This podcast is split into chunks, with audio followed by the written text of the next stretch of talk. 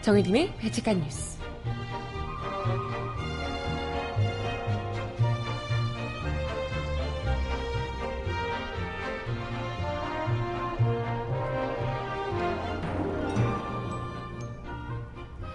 여러분 안녕하세요. 발칙한 뉴스 정의림입니다. 문재인 정부의 인수위격인 국정기획자문위가 국정운영 오 개년 계획을 어제 발표했습니다. 일단 집권 초기에는 재벌 문제 해결과 소득주도 성장 등 경제민주화에 집중하기로 했다고 하는데요. 보수정부 구 년 동안 이어져온 대기업 성장 중심의 경제정책에서 국민경제 중심의 패러다임 전환이 순차적으로 추진되려고 합니다. 과연 그 어려운 걸 문재인 정부가 해낼 수 있을지 음악 듣고 와서 구체적인 계획 이야기를 함께 들어볼게요. 첫 곡은요, 디에이드가 부르는 달콤한 여름밤 듣습니다. 신청곡 있으신 분 주세요.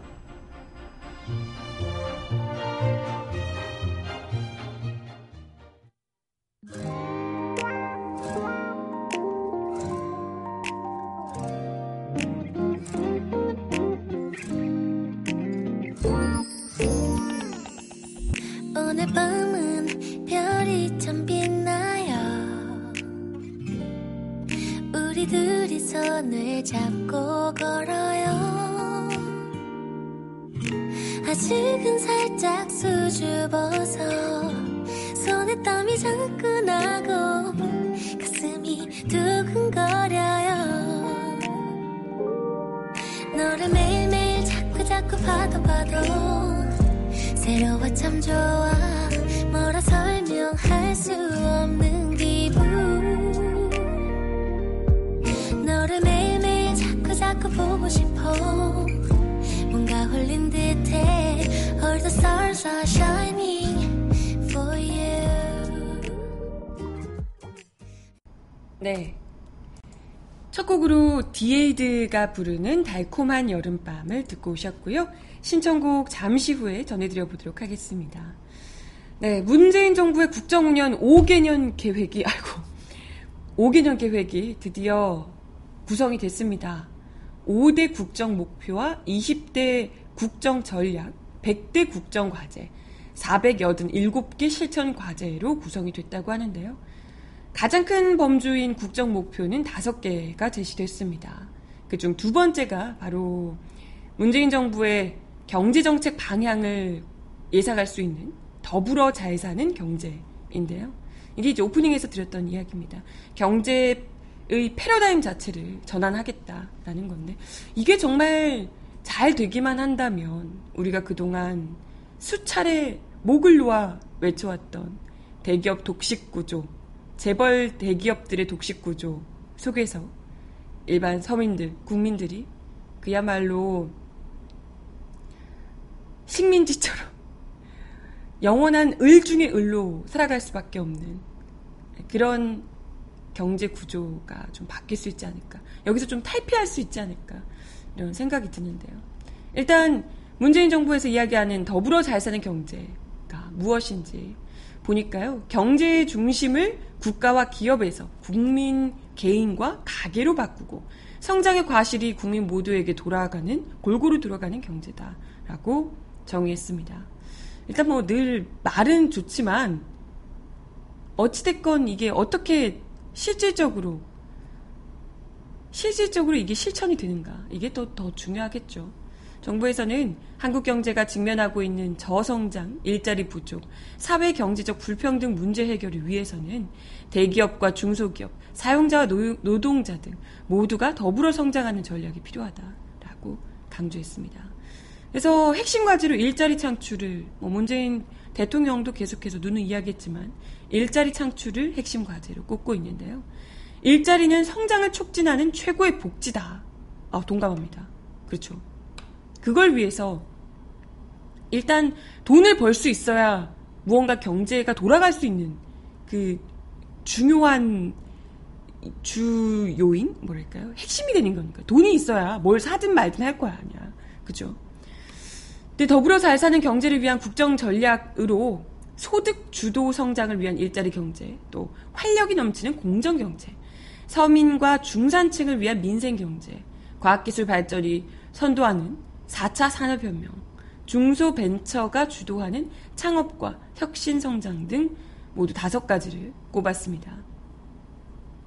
뭐 사실 핵심적인 부분은 다른 건 뭐 뭐 비슷하다고 할 수 있어도 소득주도 성장, 그리고 활력이 넘치는 공정경제, 이게 아마 문재인 정부가 추구하고자 하는 더불어 잘 사는 경제의 이 방향이 아닐까 싶은데요.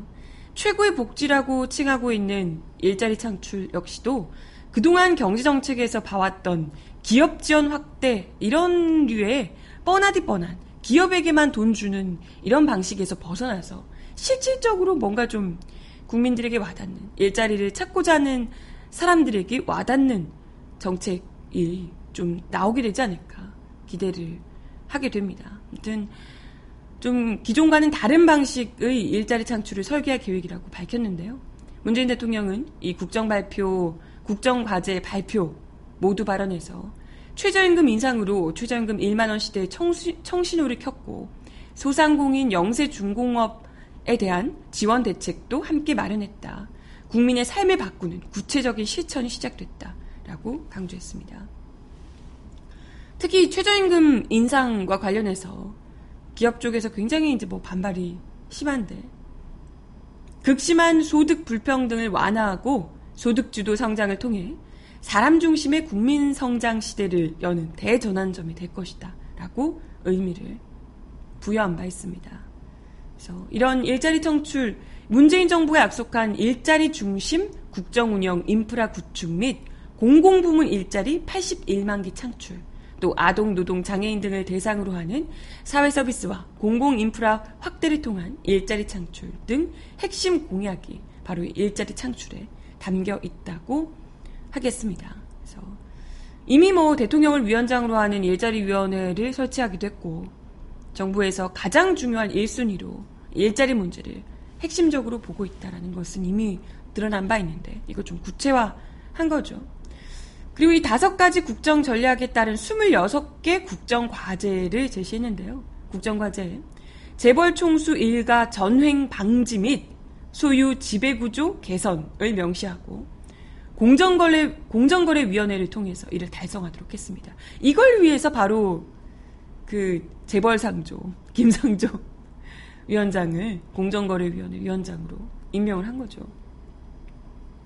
한국 경제의 거의 고질병이라고 할 수 있는 재벌의 적폐청산에 적극 나서겠다, 이런 의지를 보여주고 있는 것이라고 볼 수 있고요. 다른 부분들도 물론 다 잘 돼야 되겠지만, 특히나 이런 부분들, 재벌을 위주로 하는, 재벌에게 뭐 거의 올인한 경제구조를 바꾸는 것만으로도 그 정, 가장 어려운 일이라고 사실 할 수 있거든요. 오히려 검찰개혁 이런 것보다도 재벌개혁이 더 어려울 수 있습니다. 우리나라 같은 구조에서는 가장 무서운 구조이기 때문에. 근데 만약에 재벌 전횡, 뭐 재벌 청산, 제, 적폐청산 이런 것만 제대로 한다면 그야말로 어, 향후 오 년이 문제가 아니라 대한민국의 경제의 정말 고질병이라 할 수 있는 이런 부분들을 제대로 도려내면서 새로운 시작을 그야말로 맞이하게 되는 중요한 도약이 되지 않을까. 이것만 잘해준다면, 진짜 이것만이라도 정말 잘한다면 크게 박수 받을 만한 부분이 아닐까 생각이 들어요. 그래서 대기업 집단 총수 일가의 편법적인 지배력 강화 및 부당한 경영승계 차단, 이번에 지금 뭐 뇌물죄 때문에 난리 나고 있는 이재용 뭐 불법승계 이런 거 있잖아요. 이런 건 못하게 막겠다라는 거. 그리고 총수 일가 사익 편취 행위 및 부당 내부거래 근절과 금융 계열사를 통한 지배력 강화 방지 등 금산 분리 원칙을 준수하겠다라고 강조했습니다. 그래서 이천십팔 년까지 다중대표 소송제, 전자투표제 도입, 또 집중투표제 의무화 등을 추진해서 재벌 전횡을 막겠다는 계획이라고 합니다. 그리고 인적 분할 시 지주사 전환 과정에서 자사주 의결권을 부활, 의결권 부활을 방지하고 순환출자 해소를 유도하는 등 지배구조 개선 과정의 문제점도 해소할 방침이라고 합니다. 그리고 또 눈에 띄는 부분이요, 교통, 교통비, 통신비 절감을 구체적인 국정과제로 설정함으로써 국토교통부와 미래창조과학부를 중심으로 통신비 인하와 국가기관 교통망의 공공성 강화를 중심에 두고 있다는 겁니다. 이에 따라서 서민들의 좀 뭐랄까요?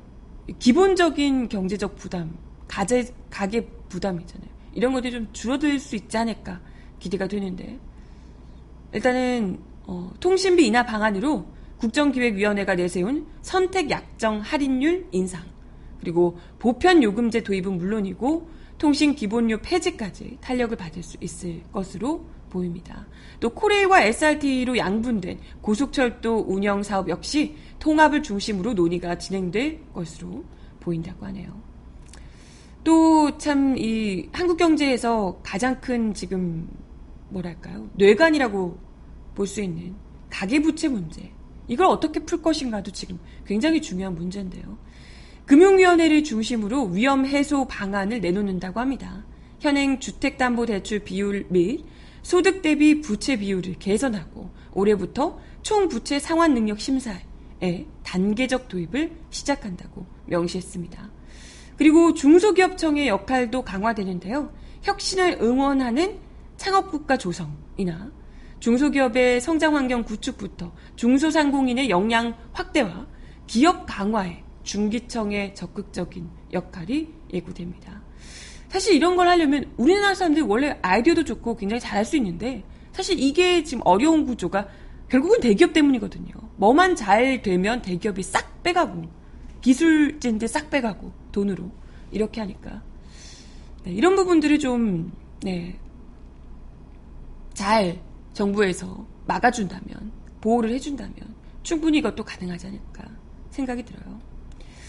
아쉬운 점이 있다면 고용노동부의 역할을 그저 일자리 창출에만, 물론 이게 이제 중점이다라고 생각했기 때문에 이걸 올인하겠다라는 것을 이해는 합니다만은, 일자리 창출에만 국한하고 있다, 이것은 좀 아쉽다, 이런 평가도 나옵니다. 사실상 지난 보수 정권 구 년 동안 기울어진 운동장이라고 불릴 만큼 사용자와 노동자의 관계 개선이 너무나도 악화되어 있는 상황이었거든요. 관계 자체가 일방적으로 노동자에게 굉장히 불리한 환경이 되어버렸는데, 이런 부분들에 대한 언급이 없다라는 것은 좀 노동계 측에서 어찌됐건 일자리 창출을 하는 것은 좋지만 노동자들의 권익을 개선하는 부분, 일자리가 우선임은 알겠지만 노동은 나중이다라고 밀어버리고 있는 것 아니냐, 주변부에 지금 자리하고 있는 건 아니냐 하는 부분에서 유감을 이제 드러내고 있는 목소리가 많습니다. 민주노총에서 관련해서 성명을 내기도 했고요. 네, 그리고 일단은 문재인 정부에서는 이 같은 것을 기반으로 해서, 이 같은 내용을 기반으로 해서 더불어 잘 사는 경제의 국정 과제, 주요 국정 과제를 임기 초반에 거의 달성하겠다, 초반에 다 승부를 보겠다라는 생각인 듯합니다. 사실 또 이런 게 지금 어쨌건 가장 지지율이 높은 초반에, 지금도 이미 지금 그래도 몇 개월 꽤 지났는데도 불구하고 한 두 달여 지났나요? 그죠? 그랬는데도 불구하고 지지율이 여전히 거의 뭐 팔십 퍼센트대 육박하는 지지율이잖아요. 이럴 때 사실 이런 국정과제, 특히 개혁과 관련된 반발이 클 수 있는 부분들, 이런 것들을 강하게 좀 밀어붙이는, 경제민주화 등등 해서 재벌과 싸워야 되는 부분들도 있고요.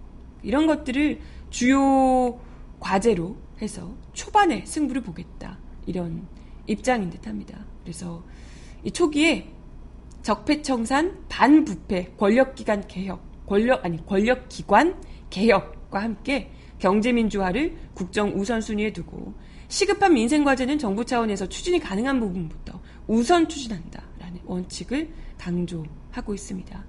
사실 이게 맞아요. 이게 반발이 올, 뭐 지금 경찰, 검찰 개혁도, 국정원 개혁 이런 것도 지금 굉장히 화두에 떠올라 있는 상태인데, 가장 국민적인 관심이 높고 지지가 높을 때, 이럴 때 이걸 밀어붙여야지, 어쨌건 여기도 지금 이 안에서 어마어마한 권력 다툼이 있고 정부에 받은 반리 여전히 지금 이러는 거잖아요. 이럴 때 확실하게 개혁을 밀어붙여서 깔끔하게 하지 않으면 사실 중반 후반 이렇게 가서는 개혁이 쉽지 않죠. 예.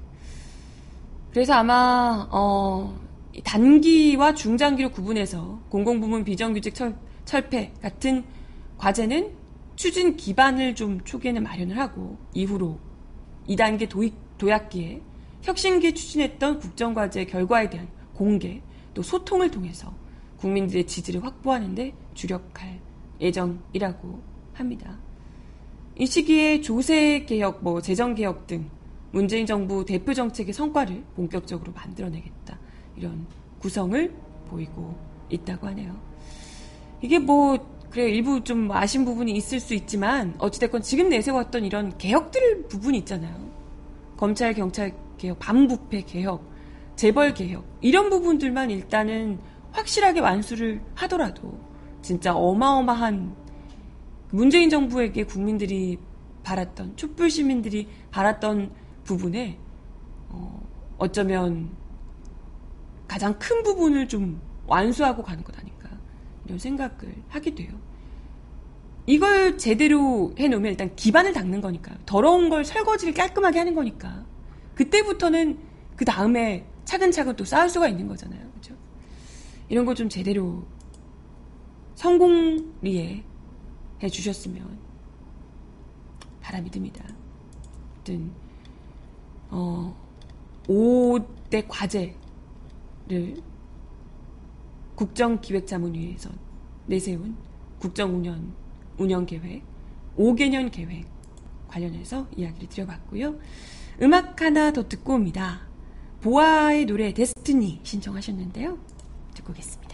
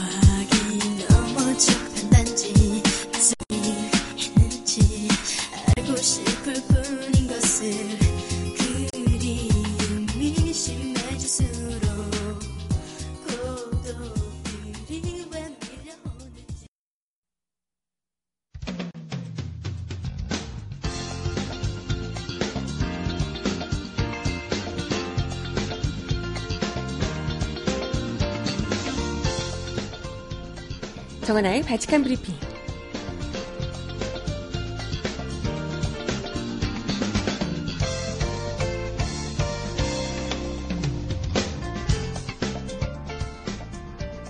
네, 첫 번째 소식입니다.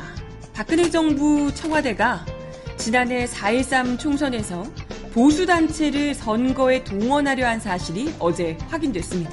네, 이럴 줄 알았지.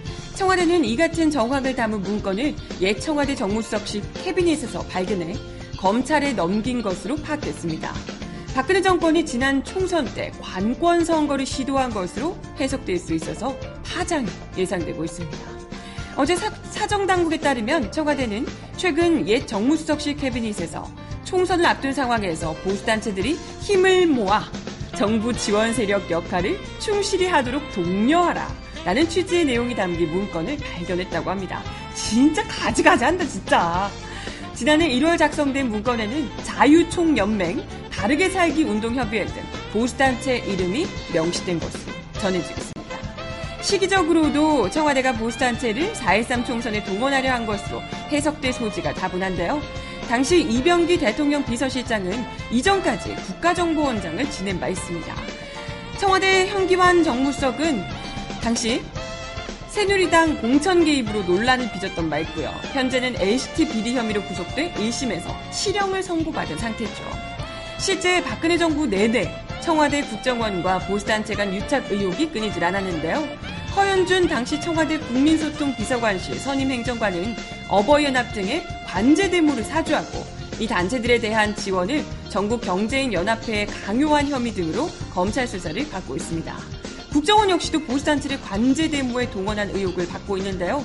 이병기 당시 국정원장이 보수단체를, 보수단체 대표들을 만나 지원 창구 단일화를 요청했다는 의혹이 언론에 보도되기도 했었죠.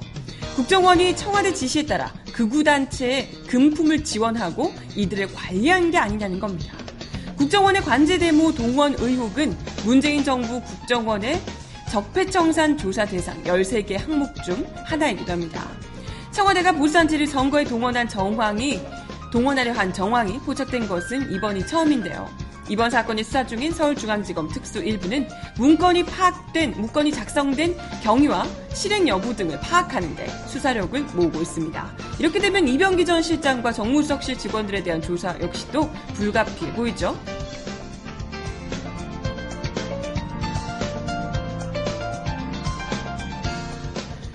다음 소식입니다. 삼성전자 이재용 부회장의 뇌물사건 재판에 증인으로 소환된 박근혜 씨가 어제 박영수 특검팀의 강제 구인에 또다시 응하지 않았다고 합니다. 아직도 발가락 안 나오셨나?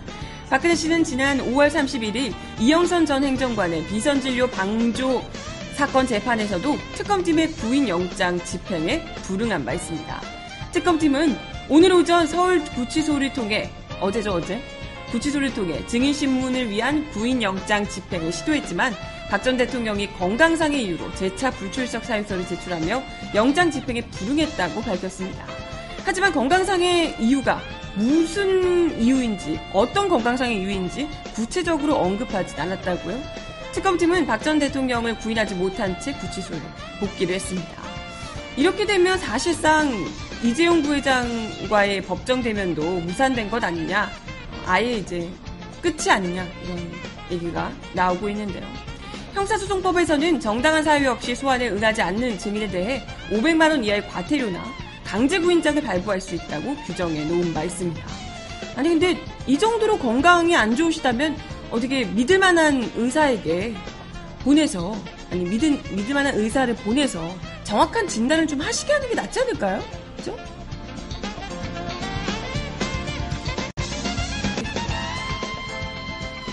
마지막 소식입니다. 이효성 방송통신위원회 위원장 후보자가 현재 네 개인 종편 채널을 줄일 수 있음을 시사하고 나섰습니다. 아, 방송통신계 김상조라고 하시던데 이분을 종편도 떨고 있나요?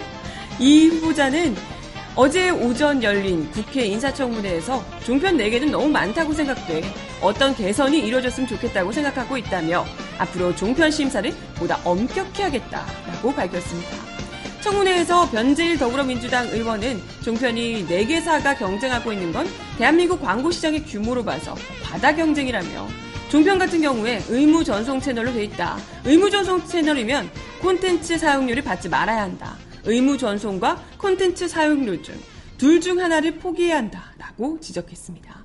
이에 대해 이 후보자는 종편이 의무 전송과 콘텐츠 사용료를 받는 것은 지상파와의 차별이라며 큰 문제라고 생각한다. 말했습니다. 아, 네. 이 후보자는 지적한 대로 처음부터 그렇게 됐더라면 참 좋았을 것이라고 생각한다. 그러나 현재 그렇게 돼 있지 않기 때문에 자유시장 원칙을 따른다면 의무 전송하면 안 된다. 위원장으로 취임하면 관련법 개정안을 면밀히 검토할 것이다. 라고 답했습니다. 지금 뭐 가뜩이나 이렇게 해도 다 광고도 받고 하는데도 지금 종편 채널들이 적자를 면하지 못하는 걸로 제가 알고 있는데요. 적자가 굉장히 심한 걸로. 사실 이 방송 이거 유지하는 것 자체가 굉장히 어렵거든요. 그래서 종편들이 다들 신문으로 번 돈을 여기다가 거의 이제 넣고 있다고 이야기를 하더라고요. 네. 이런 상황에서 그것도 최근에 어찌됐건 박근혜 정부에서 채널A나 티비조선 같은 경우에는 굉장히 어렵사리 이걸 통과했다고 들었어요. 네. 거의 떨어지는 만에 이렇게 얘기했는데 어렵사리 통과했다고 들었는데 이런 것까지 만약에 신임 방송통신위원장께서 엄정하게 따져서 검토를 하시면 아마 이런 곳은 자연적으로 탈락하게 되지 않을까 아, 이게 사실 맞는 거죠. 말도 안 되는 헛소리를 막. 네.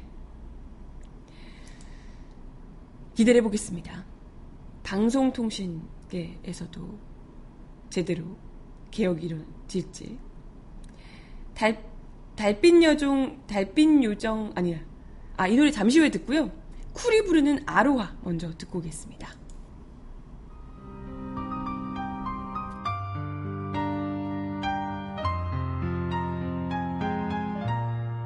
어두운 불빛 아래 촛불 하나 와인잔에 담긴 약속 하나 항상 너의 곁에서 널 지켜줄 거야 날 믿어준 너였잖아 oh.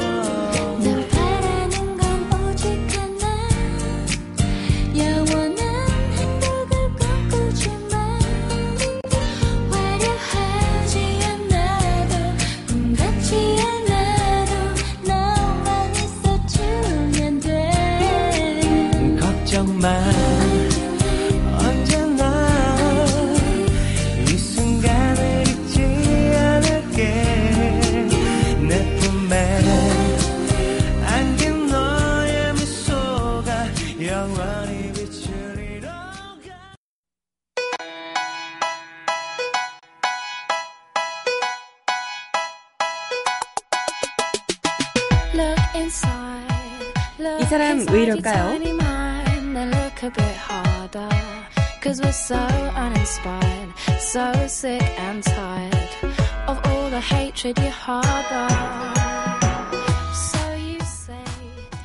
청주 등 충북 지역이 최악의 수해를 봤음에도 외유성 유럽 연수에 나섰던 충북도의회 자유한국당 김학철 도의원이 자신의 행태를 비판하는 국민을 쥐에 비유하는 방언은 파장이 일고 있습니다.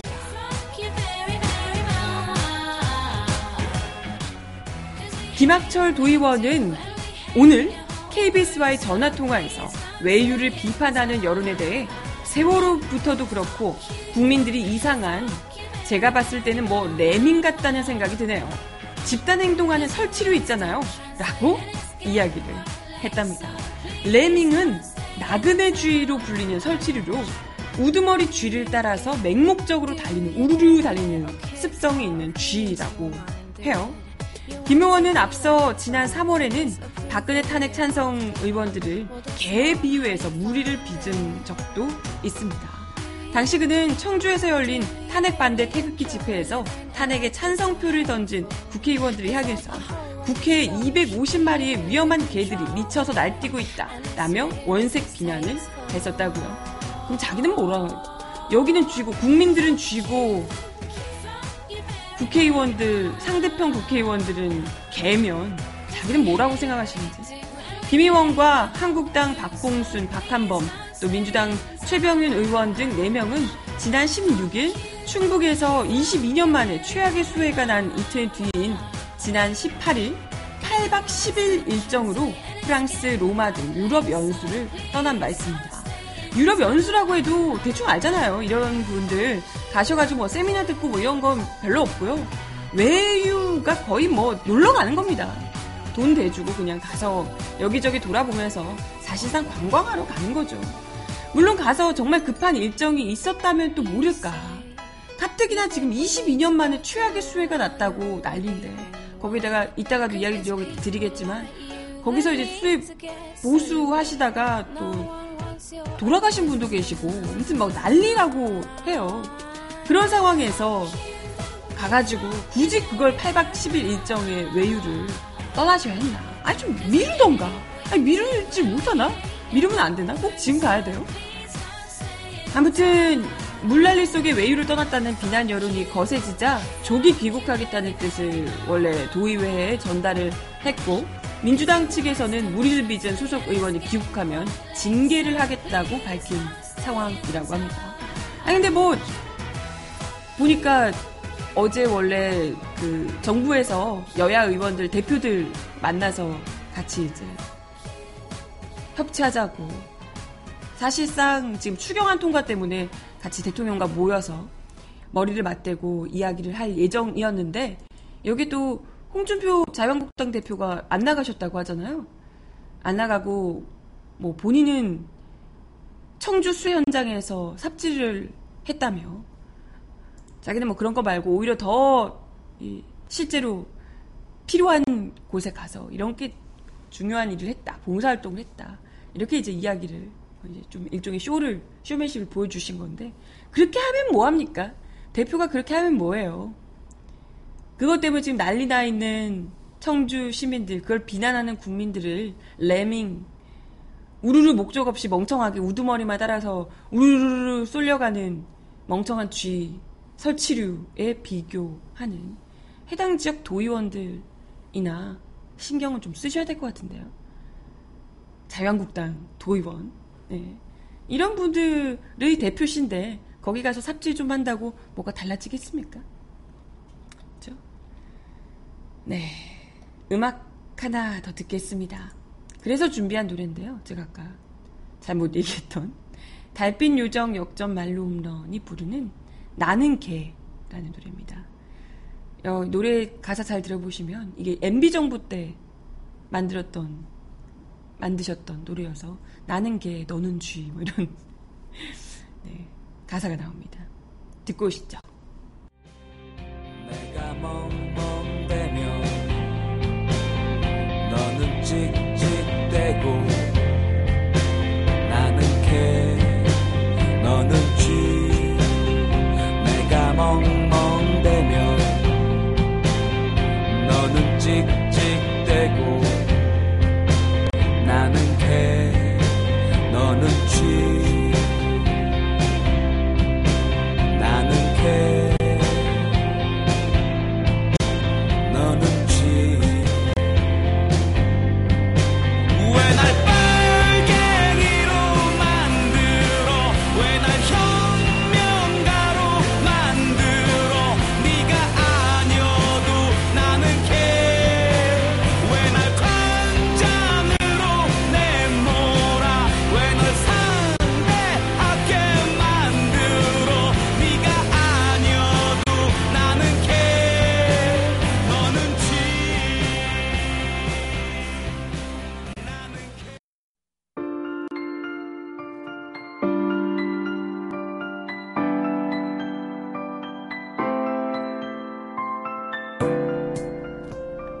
세상 속 가장 필요한 목소리를 전합니다. 여기 이곳 우리가 있어요.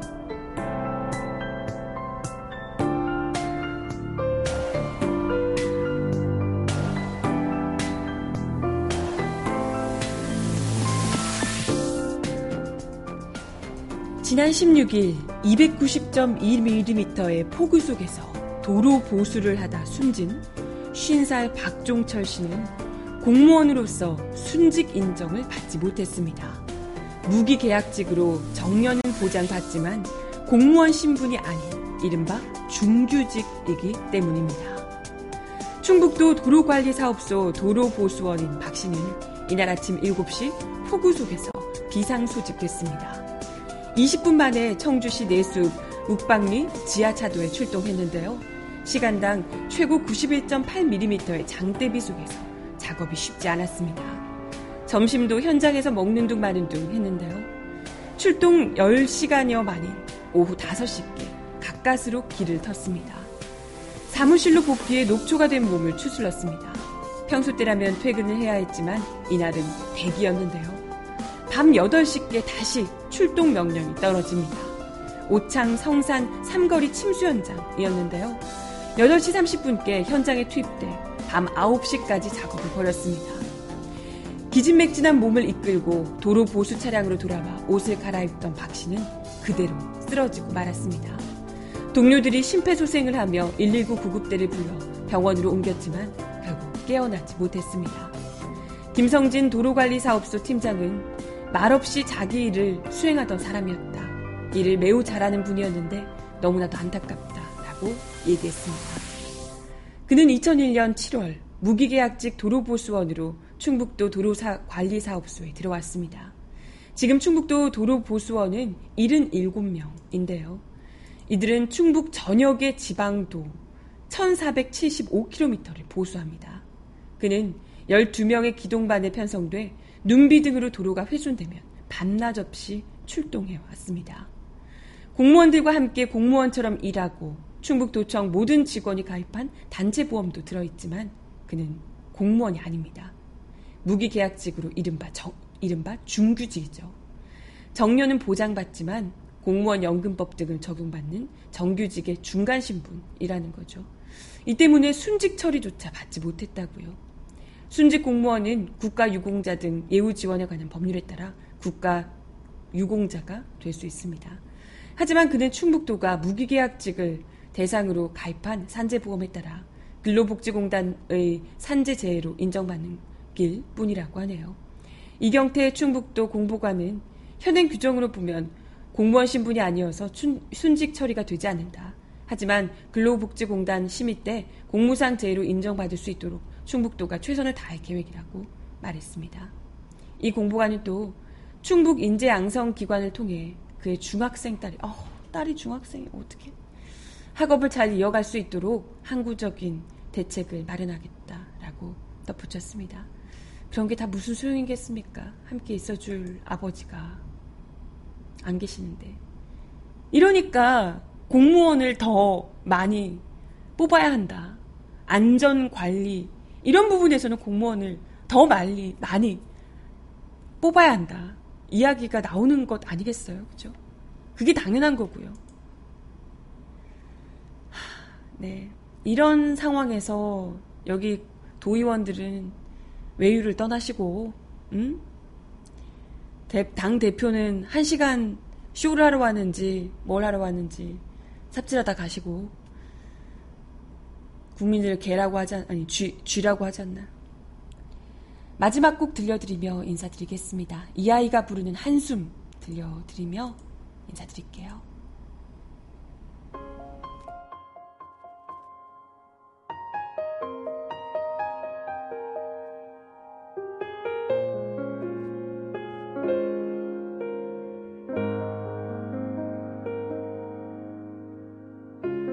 숨을 크게 쉬어봐요.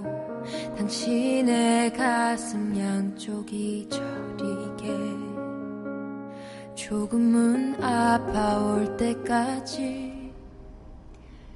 네, 오늘도 폭염경보 내려졌더라고요. 아침부터 재난 문자가 막 쏟아지던데 다들 건강관리 잘하시고요. 조금만 더 힘내자고요. 발칙한 뉴스는 내일 열 시에 다시 오겠습니다. 여러분 오늘도 건강하고 좋은 하루 보내세요. 내일 만나요. 안녕. 아무도 그댈 탓하진 않아. 가끔은 실수해도 돼. 누구든 그랬으니까 괜찮다는 말 말뿐인 위로.